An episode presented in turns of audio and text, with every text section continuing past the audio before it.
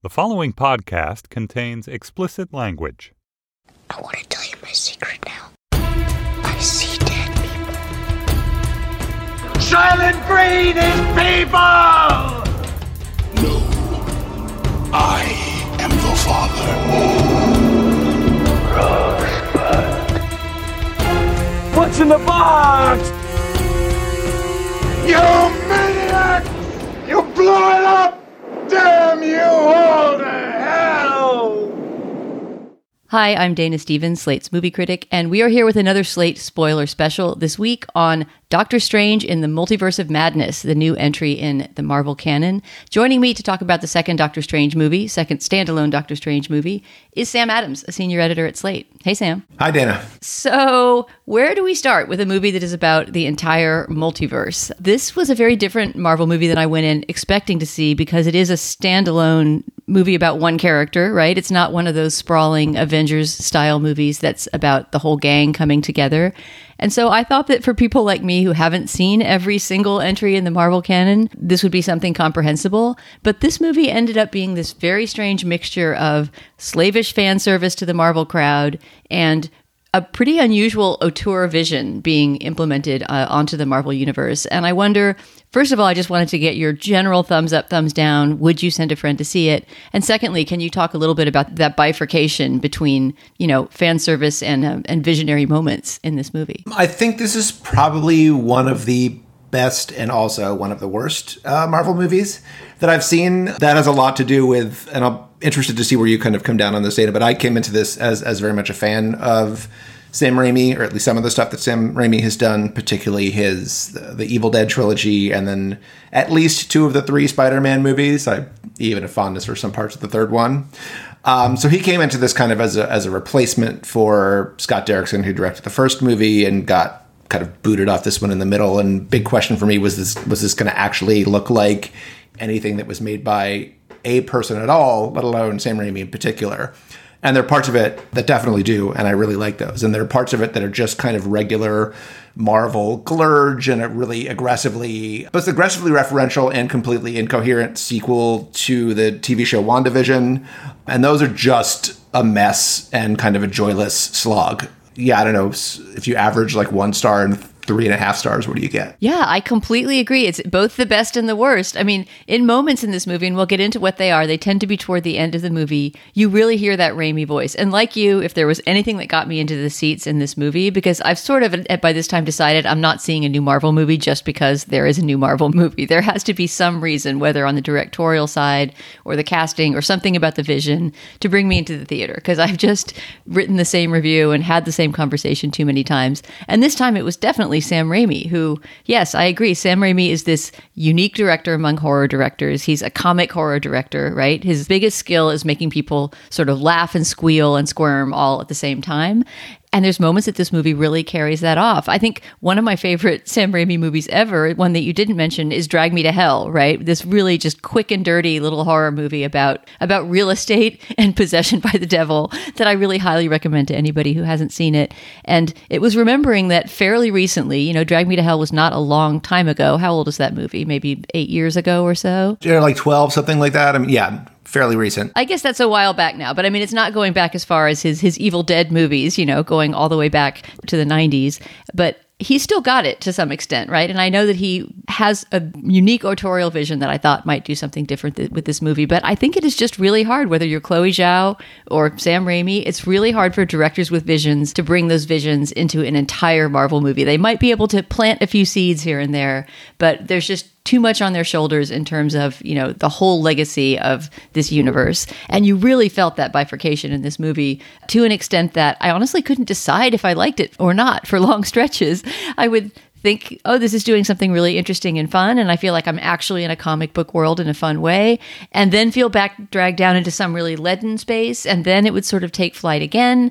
And so I honestly don't know whether to send people to it or not. I think it's, it's, it's a sort of a curiosity and oddity on the Marvel shelf. Right. I mean, t- there's a certain extent to which being invested in like who directed a Marvel movie is like really caring about who made the can that your Coke comes in.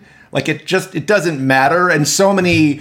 Marvel's very good at plucking sort of interesting directors, often, you know, off the festival circuit or uh, like Chloe Zhao off a big sort of Oscar-winning, you know, art house hit, uh, and then having them turn on something that just looks like completely, you know, cookie cutter, fabricated, personality-less slop. You know, so so whether or not, and the last movie that Sam Raimi made before this, which was almost ten years ago, was Oz the Great and Powerful, which is someone who I think has seen every other movie that he's made. I couldn't bring myself to see because just the idea of it was so depressing. Oh, you made the the right move. I had blocked that out. That was really painful. So I just, I, I mean, I, I mean, on the one hand, I'm, I think I was set the bar very low for this, which is just like, if anything in it looks like anything, I will be kind of happy about that. And it's because... unlike you, I, for better or for worse, drag myself to every single Marvel movie. I think I've seen all of them except for the second half of Thor: The Dark World, which really I just keep that way so I can say that I haven't seen all of them.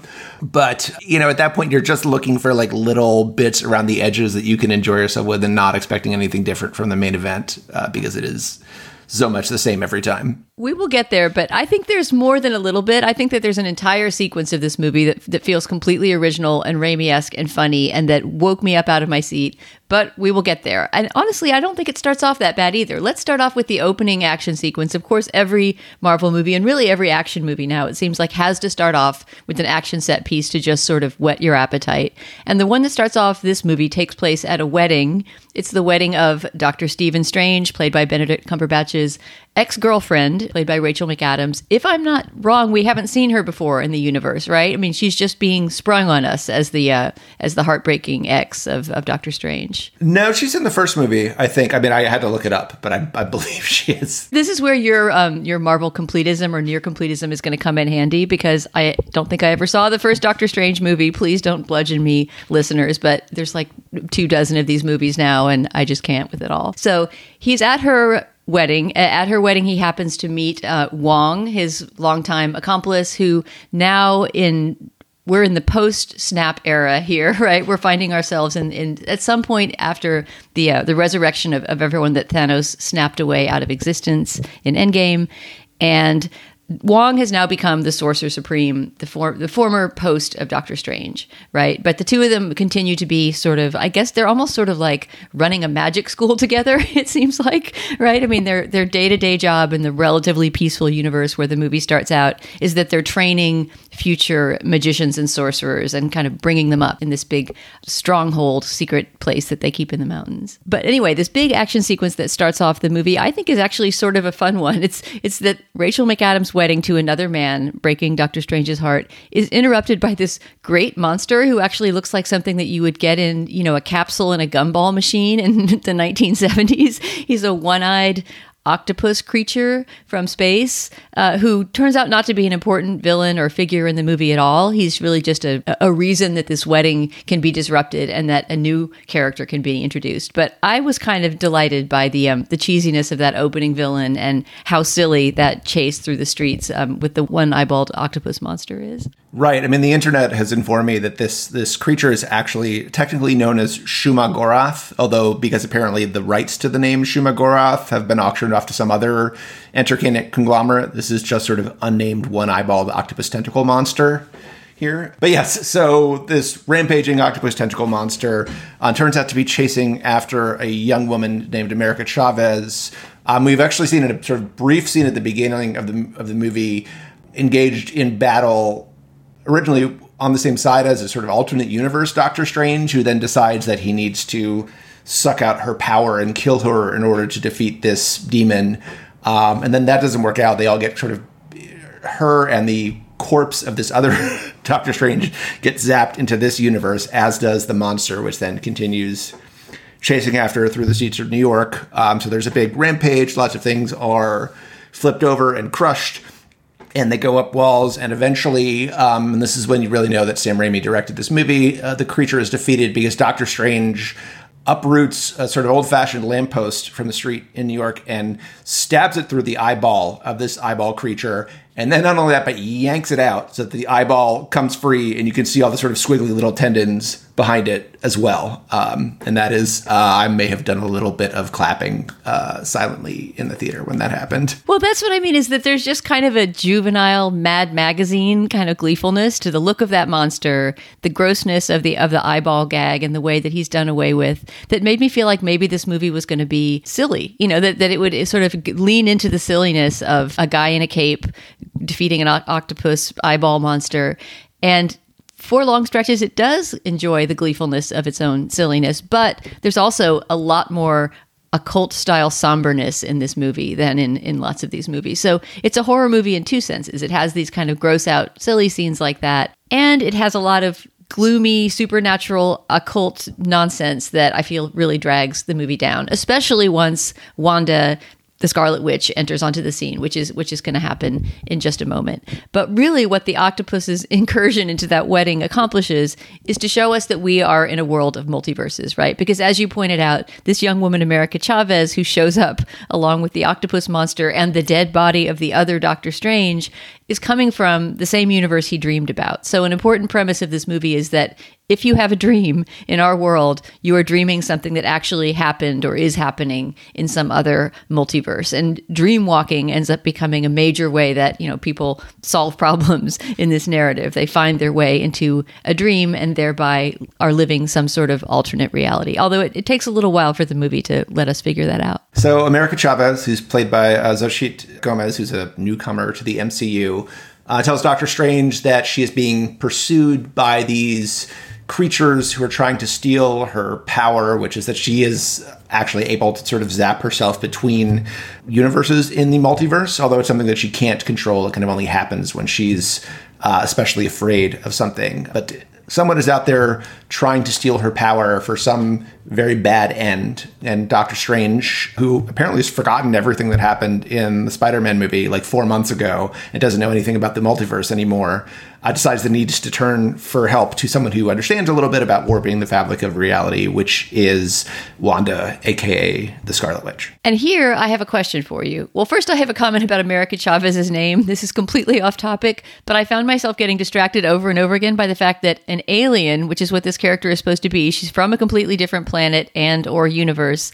has the name America. That just seemed very imperialistic to me. Like, why would they even know about America there, much less name their child after it? But moving Moving on to Wanda. So the character played by Elizabeth Olsen, a k a the Scarlet Witch or Wanda, has she at this point in the movie lived through the experience of WandaVision, the television show, or do we not know? I believe she has. Uh, some of the confusion with this movie is, I think, partly because of the pandemic and partly because, as I mentioned, there was another...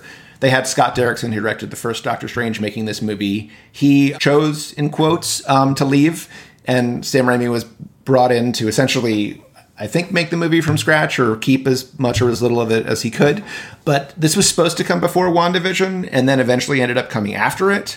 Um, so there's a lot of stuff in it. I, they did some reshoots in your writing to kind of accommodate that. But it is also weirdly kind of doing the same thing as WandaVision. They, they both sort of turn on the idea that in response to the grief of the death of her, her husband, Vision, Wanda has used her reality warping magic to basically create two suns for herself out of thin air.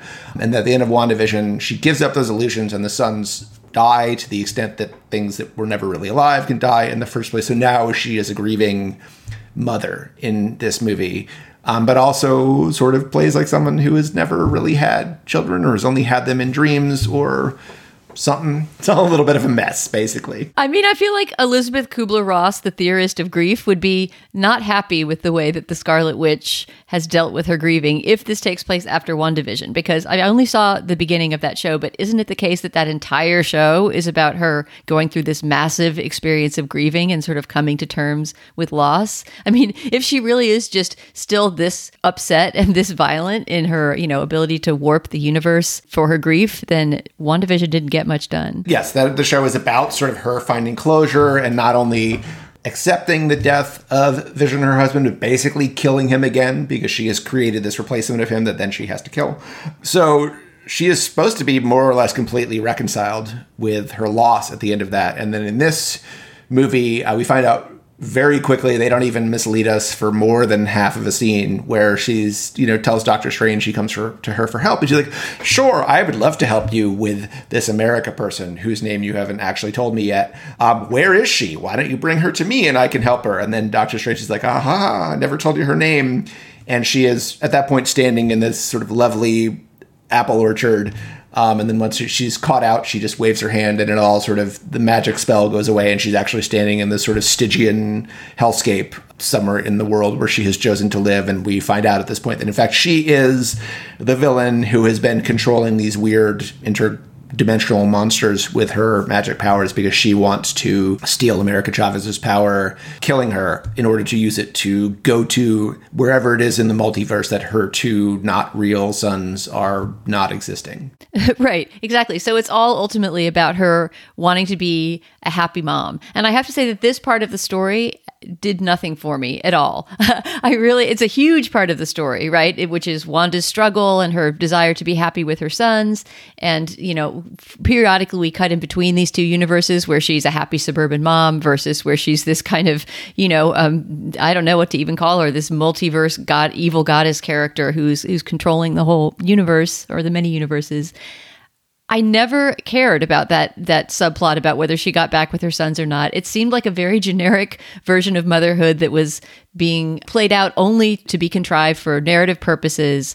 And unlike the love story between Strange and his, you know, thwarted girlfriend, Rachel McAdams, it didn't even have, you know, the basic emotional interest to sort of keep me watching that part. So when we were talking about the bifurcation of this movie, I feel like everything Wanda-related goes on the bad side of the ledger. So I think that sets up the basic conflicts of the movie. Let's take a quick break here for a word from our sponsor, and we will get back into the multiverse hopping part.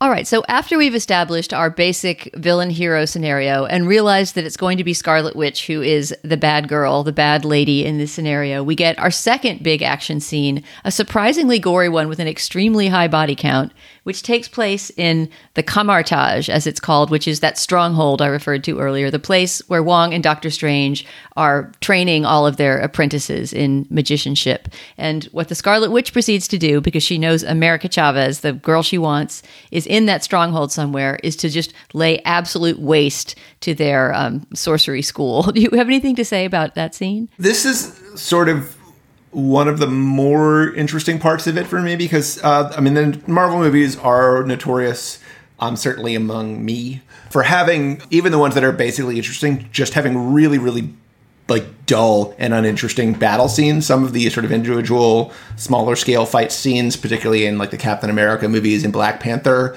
are actually choreographed and fun to watch. And then when you get, you know, several dozen people fighting against a bad person throwing like big glowy bursts of light out of the sky at them, um, it just all becomes sort of, you know, computerized previs stuff that is in a lot of the rumors are don't even really involve the directors at all. And they're just sort of churned out by this standing Marvel fight unit. And they all look the same. They all kind of have no weight and no consequence. And people don't seem to get killed. They just sort of get blasted and fall over.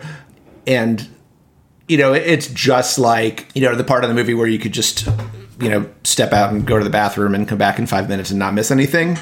This one is a little different because Sam Raimi, like, this movie, like, actually does want you to know that when the Scarlet Witch is, you know, laying waste to this stronghold of sorcerers, people are actually getting killed. And they're getting killed in, like, within the scope of, like, this being a, you know, P G thirteen Marvel movie in fairly graphic ways. I mean, there's a scene, there's a shot where after the battle is over, uh, the Scarlet Witch is sort of striding across the, the flagstone courtyard of this place, and her foot comes down, like, right next to charred remnant of a corpse. It looks like something out of, like, the eruption of Vesuvius or something. So, you know, he, like, he wants you to know that those are, like, the real bodies of, okay, granted, like, you know, magical sorcerers who have just engaged her in combat.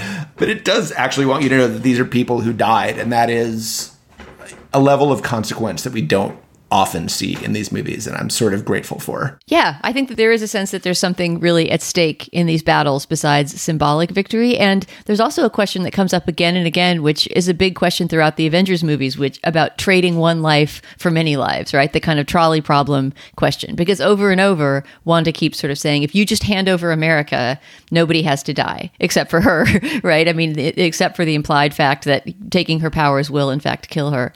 And so it's the protection of this one life that makes it okay for all these other lives to be spent. So as always in, in Marvel universes, I mean, the moral calculus is a little shady, and, you know, there could be a lot of good place style debates about who is doing the right thing in these kind of scenarios. But it does seem that Benedict Cumberbatch's Doctor Strange is trying to uphold the honor system of, you know, every individual life being worth defending. Right. And it's so funny. I mean, the character comes from the comics and that's her name, and they're just kind of stuck with it.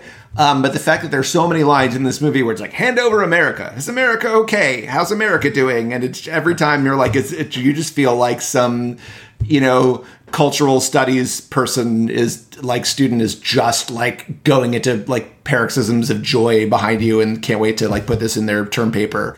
I will say as well, and this is purely a scripting problem, it has nothing to do with Xochitl Gomez's performance, but that is a really boring character. Until the last, until we, we'll get there, but until the last ten minutes of the movie or so, she is a damsel in distress and almost exclusively that. And there's scene after scene that just sort of involves her as this trading chip that people are fighting over and, you know, pulling out of abysses and rescuing from death at the last minute. And I know she's supposed to be someone who has not yet mastered her power, which in a way makes her a proxy for the teen viewer, right? She's the sort of teen who's learning to be a superhero. But in practice, that really makes her end up having to be just the girl who must be saved in scene after scene after scene.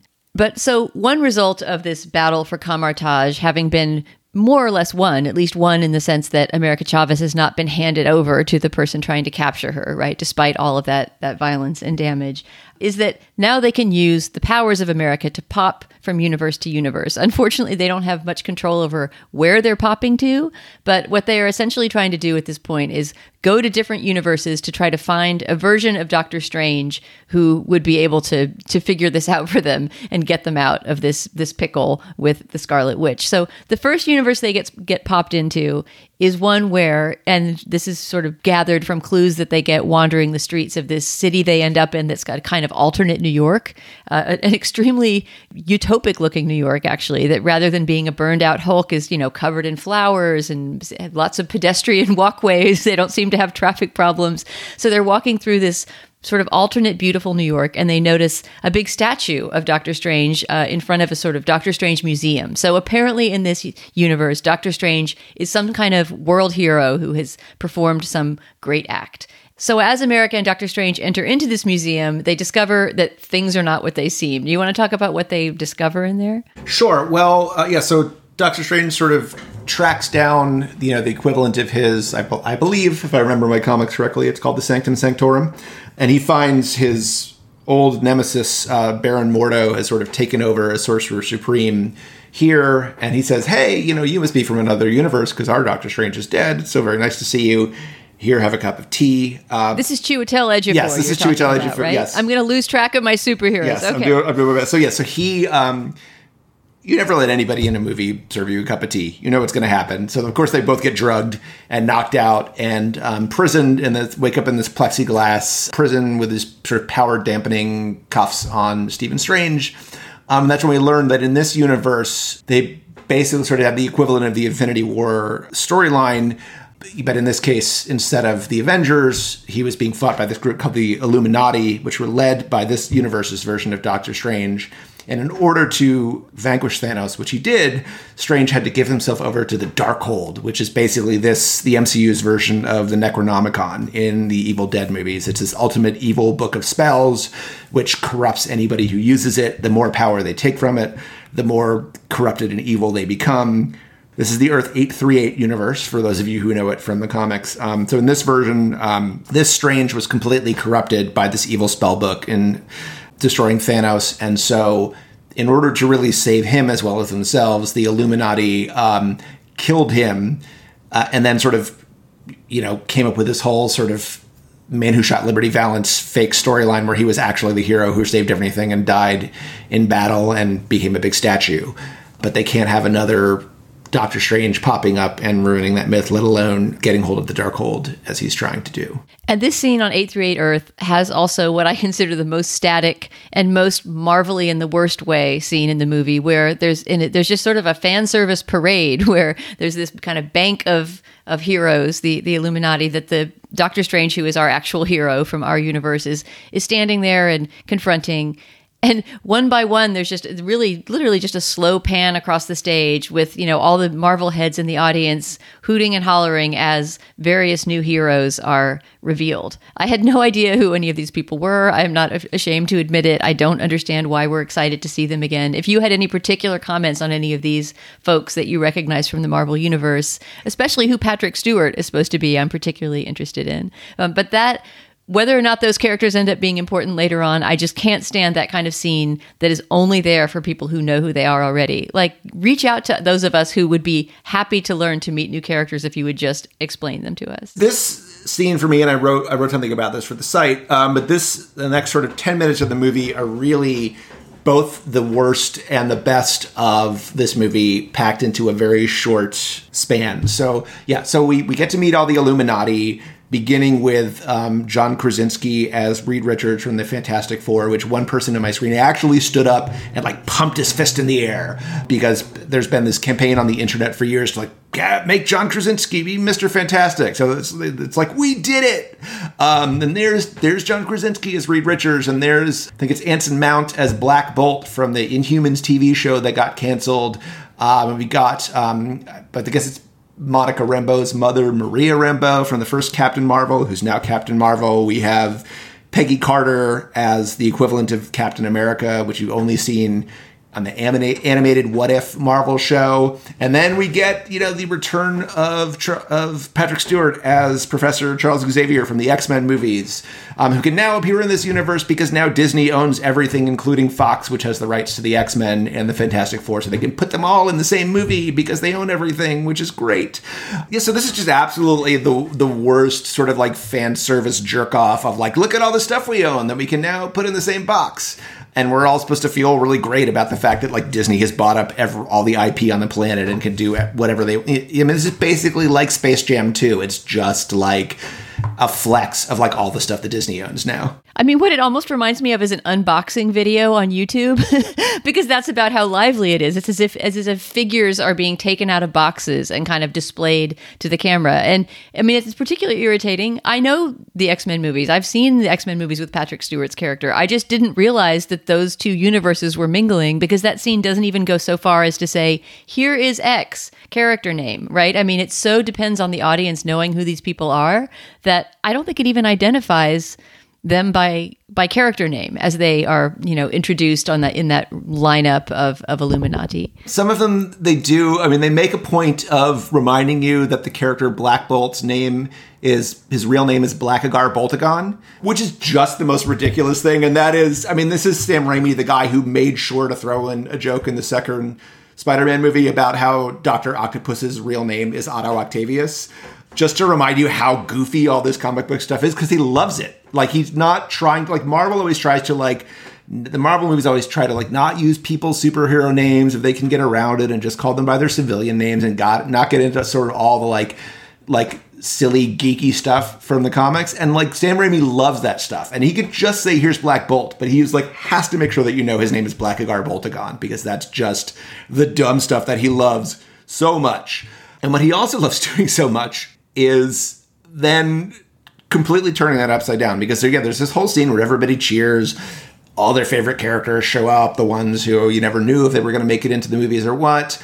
And then the Scarlet Witch shows up and she kills all of them. Some of them very quickly. She seals Black Bolt. They have this whole speech about how Black Bolt has his power. He can like level skyscrapers with his voice. Um, she seals up his mouth and he uses his power and just explodes his head from the inside. She turns Reed Richards into kind of like rubbery spaghetti and like his head sort of bursts like a grape. Um, that's in like twenty seconds. Um, then Peggy Carter gets cut in half with her Captain America shield. Captain Marvel gets a big statue dropped on her. They're just all dead in like a couple of minutes. And, you know, this is Earth eight thirty-eight. These aren't like the real versions of the characters or whatever, but, it, you know, these are the characters that people are like cheering to show up. And Sam Raimi just kind of thinks it's funny to kill them all in this really sort of gory and um, inconsequential way. And I have to say that I also think that this is hilarious. I suppose if I had some idea of where they came from or why they mattered, at least that scene might have seemed...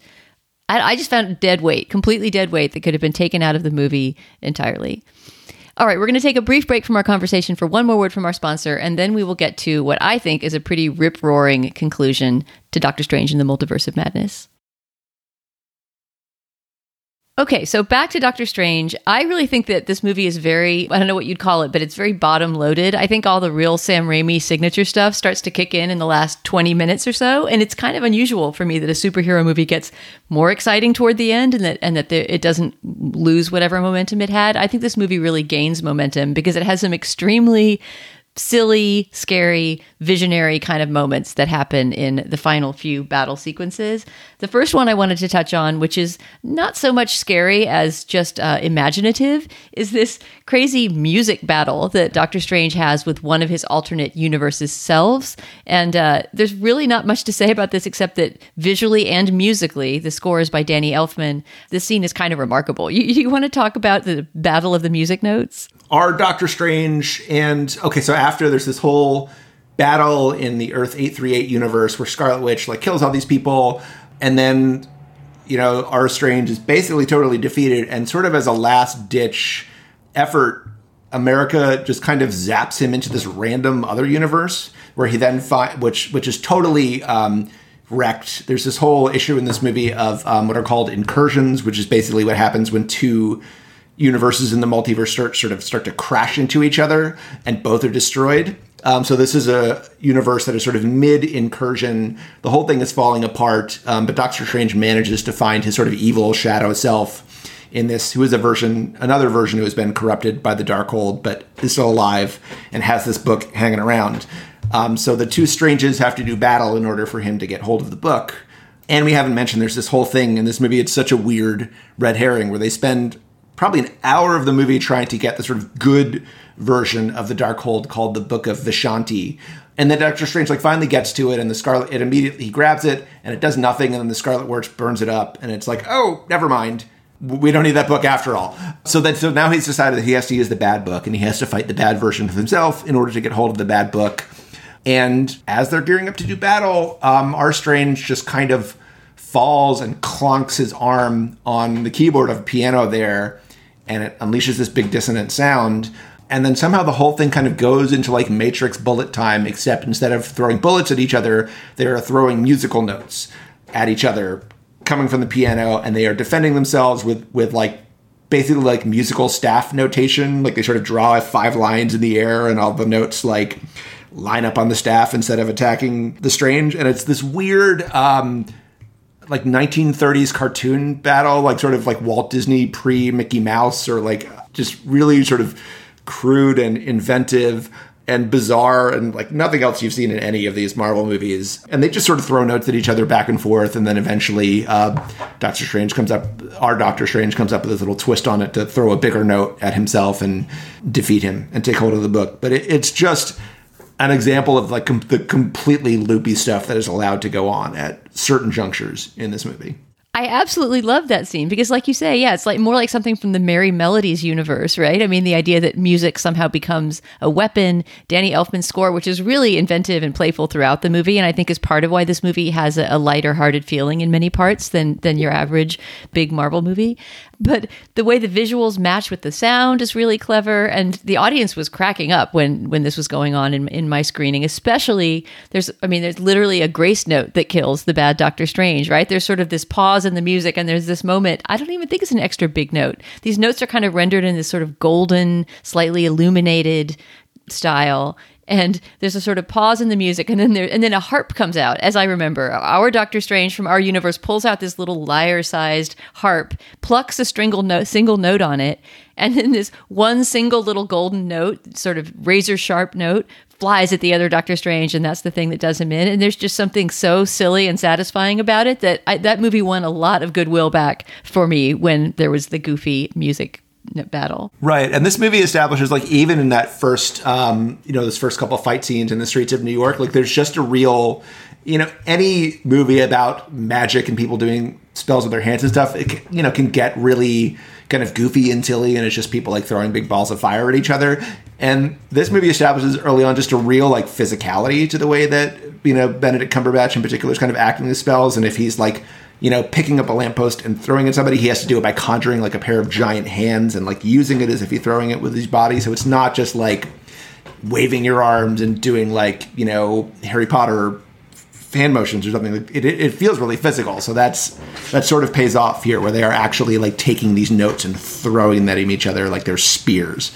Um, and it's just, like, a much more fun and interesting way of doing this than, you know, the big glowy bolt of light. Yeah, there's nothing more boring, right, than those Harry Potter battles where you're just watching two people throw C G I zigzags at each other. And these these scenes manage just to, manage to get around that in a nice way. Especially, and this is the one we've been building up to, especially the last big set piece in the movie, the last big action moment, which I think is just conceptually so brilliant and so Raimi-esque. And this is the moment, I think, where comedy and horror come together in a way that seems atypical of a Marvel movie. And I'm going to have a hard time reconstructing the exact logic by which they decide this, but at one point, putting their heads together about what they need to do to conquer the Scarlet Witch and all these various multiverses they're hopping between, America, Doctor Strange, and Wong all decide what they need to do. Or I guess Wong's not in on it then, because he's at that moment, he's clinging to a cliff face, right, near Wanda's throne, and he's he needs to be rescued a bit later.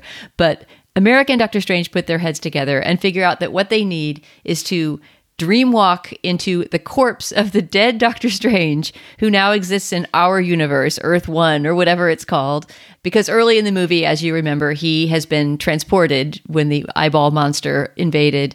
There was a dead body of Doctor Strange that they buried, right? There's a quick scene where he buries his own alternate universe corpse in this kind of, under a sort of vault of stones on top of his apartment building.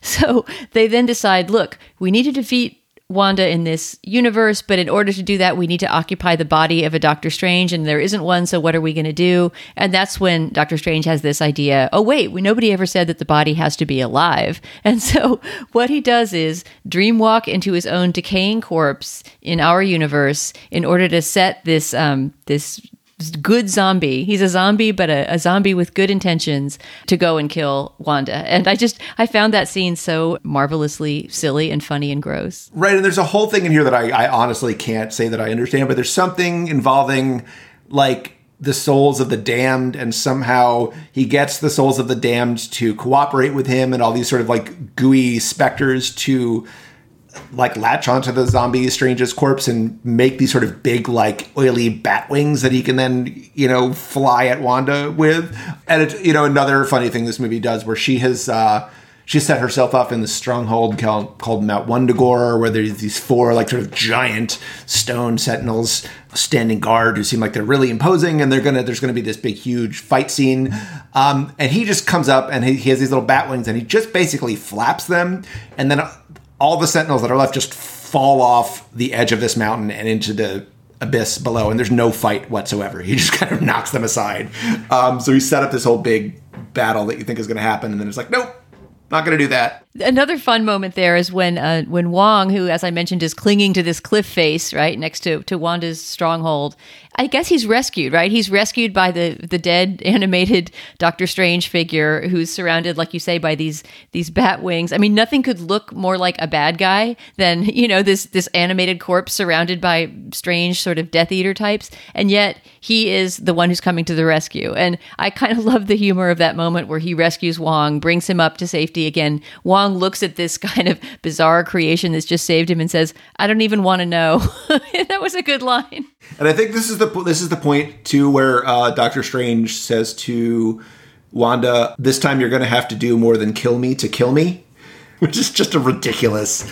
Um, that is, you know, pure sort of stupid, like, Evil Dead humor. Yeah, exactly. This is a moment when Evil Dead, the you know the, the, the classic Raimi horror comedies from the early nineties, is that when they're from? Uh, yeah, eighties into the nineties, yeah. The eighties into the nineties, come back. That kind of spirit of, you know, this is gross, but it's also funny, and it's morbid. You know, it's just an extremely, um, it takes great uh, delectable pleasure in this kind of morbid visions of decaying flesh. It's body horror, which is a very unusual thing to, to bring into the Marvel universe. So that, for me, was a welcome incursion. What's not so welcome to me, because I thought it was a boring part of the movie, is Wanda's whole resolution, if we want to get into that. In other words, how does she balance her whole desire to manipulate the multiverse so that she can have a world in which she's a suburban mom? We've been, I mean, we've been doing a pretty concerted job of not talking about it, because I think we're both so bored by it. It's a very forgettable part of the movie. And if you've seen WandaVision, I didn't even watch the whole thing, but if you're even remotely familiar with that show, it's sort of like, this has all been told before. Why are we retelling it again? And her whole character is just like, she's a mom and she's sad because her kids died, and now she's just willing to, like, destroy the whole universe because she's sad about her kids. Um, and it's just, you know, in a in a series franchise that has not always had, like, the most uh, thorough and in-depth characterizations of its female heroes, this is a pretty, like, one-note idea behind this one. But yeah, so Wanda, who is basically all-powerful at this point, um, they realize that they can't defeat her or destroy her. So it's sort of, sort of as a last-ditch effort, America Chavez, uh, who's finally come into her power at this point and learned that in addition to zapping between multiverses, she can also punch people really hard, uh, which is very satisfying to see. She zaps Wanda back into um, this universe that she's been dreaming about, where she, Wanda Maximoff, is basically just kind of a normal suburban mom with her two kids who love her and sing her songs about ice cream and stuff like that. Also, excuse me, as a parent to a parent, Sam, the vision of parenting, the idealization of the vision of parenting in this movie, like, oh yes, having a parent is nothing but your child saying, Mommy, I love you. I love you so much, Mom. Let me sing you a cute song. I mean, that's that's basically how it is around my house. So it seems very familiar to me. But yeah, so these, these you know, Earth eight thirty-eight kids with their nice Earth eight thirty-eight mommy um, see mean Earth six one six Scarlet Witch, and they're very scared of her, and they scream and they yell, no, no, don't hurt my mommy, um, stuff like that. And Scarlet Witch, Wanda, realizes the terrible thing that she has let her grief make her into, and so she zaps back to her own universe and basically drops a mountain on herself, um, and to, so she can commit suicide.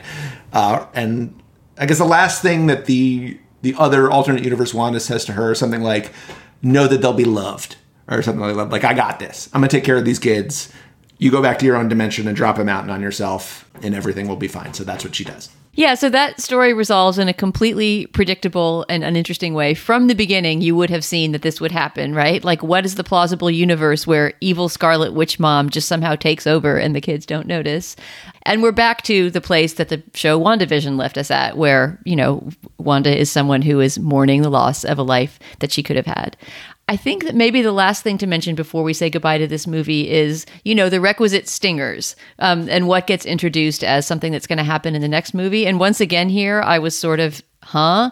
Um, and I wonder if you have any thought about the um, the pre-credit stinger. I do have something to say about the post-credit stinger, which is kind of a fake out of the audience, which is hilarious. We're both more interested in that one, but I will, just for the sake of completeness here, say, yeah, so the pre-credit stinger is... Uh, you know, after this whole thing is over, and we've seen that that Strange is sort of sort of back to normal, but also that this uh, use of the power of the Darkhold has is going to have some effect on him. And the bad him that he fought with the piano notes, I can't believe these words are coming out of my mouth. Um, we knew that he had been corrupted by the Darkhold because he had a third eye in the middle of his forehead. Um, so back in our universe, everything to be, seems to be going okay. Doctor Strange is just walking down the street. Um, and all of a sudden, this, like, portal opens in the the air in front of him, and uh, this woman steps through, who is Charlize Theron in a purple jumpsuit, um, and she says, you know, basically, like, the multiverse is in danger, we gotta go, something like that. So she cuts a hole in the air with her, like, purple sword thing.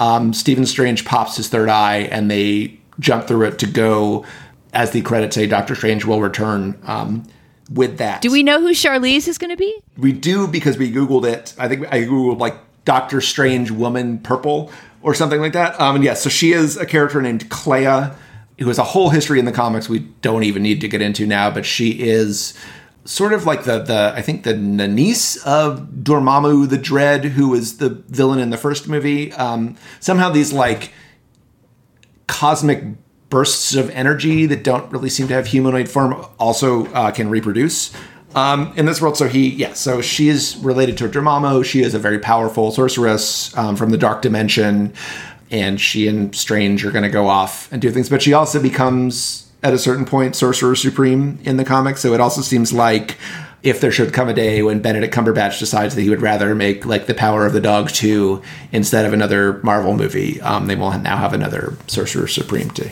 hand the franchise off to. I will say that I can I can see Charlize doing doing a good job as a Marvel heroine. She can do better, just as Benedict Cumberbatch can in his, his casting choices, but she sort of belongs, you know? I can sort of see her bringing that star power that she has to a to a Marvel heroine. Yeah, it's like her showing up as the, you know, Fast and the Furious villain. Like, I don't know that this is the best use of her talents, but she is uh, she was enjoyable doing it, and I'm sure she will be, you know, enjoyable if she shows up in another Marvel movie and makes, you know, eleven billion dollars doing it. So hooray for all of us. So last little grace note, one little little quarter note to zing in your direction is the post-credits stinger, which I actually loved because of its pure eighties-ness.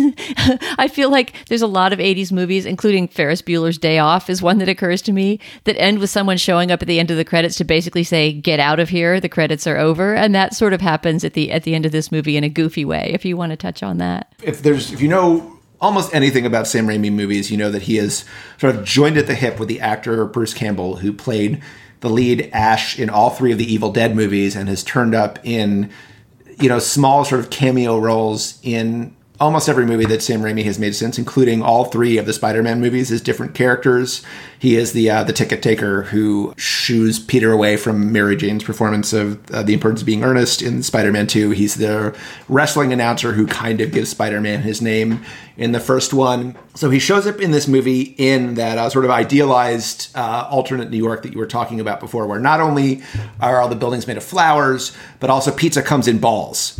Um, which I guess is more convenient and you're less likely to get tomato sauce on your shirt or something. But it, so the, the ball pizza in this universe is being sold by a person named Pizza Poppa.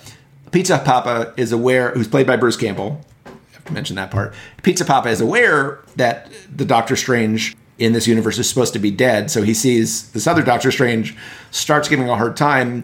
Then Doctor Strange casts a spell on him. You know, a little bit of a snitty mood. He basically casts a spell on Pizza Poppa where Pizza Poppa just has to, like, punch himself in the face for three weeks. Just, like, you know, sort of slap himself and do all this sort of, you know, Three Stooges-esque, you know, physical comedy where he's, like, slamming his head into his own uh, hot dog cart and, you know, poking his own eyes out and stuff. All the, the kind of physical comedy that Bruce Campbell and Sam Raimi kind of brought to the horror genre back in the eighties. Um, so he leaves him beating the crap out of himself.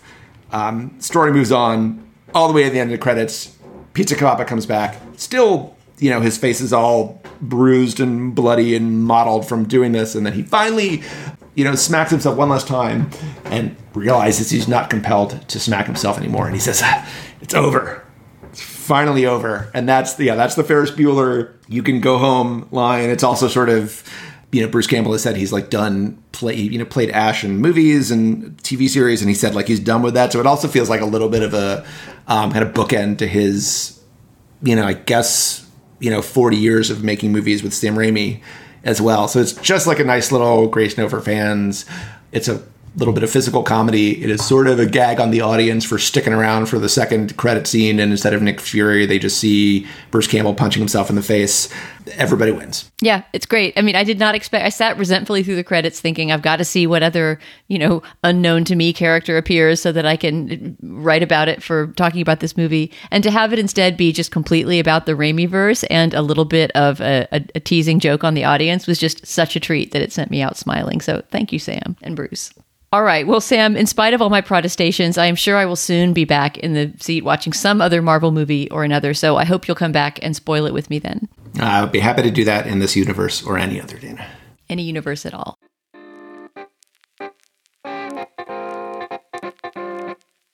Please, all of you, subscribe to the Slate Spoiler Special feed if you don't already. And if you like our show, rate it and review it in the Apple Podcast Store or wherever you get your podcasts.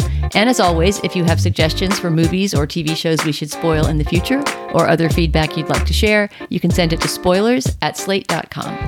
Our producer is Jasmine Ellis. Alicia Montgomery is the executive producer of Podcasts at Slate. For Sam Adams, I'm Dana Stevens. Thanks so much for listening, and we'll talk to you again soon.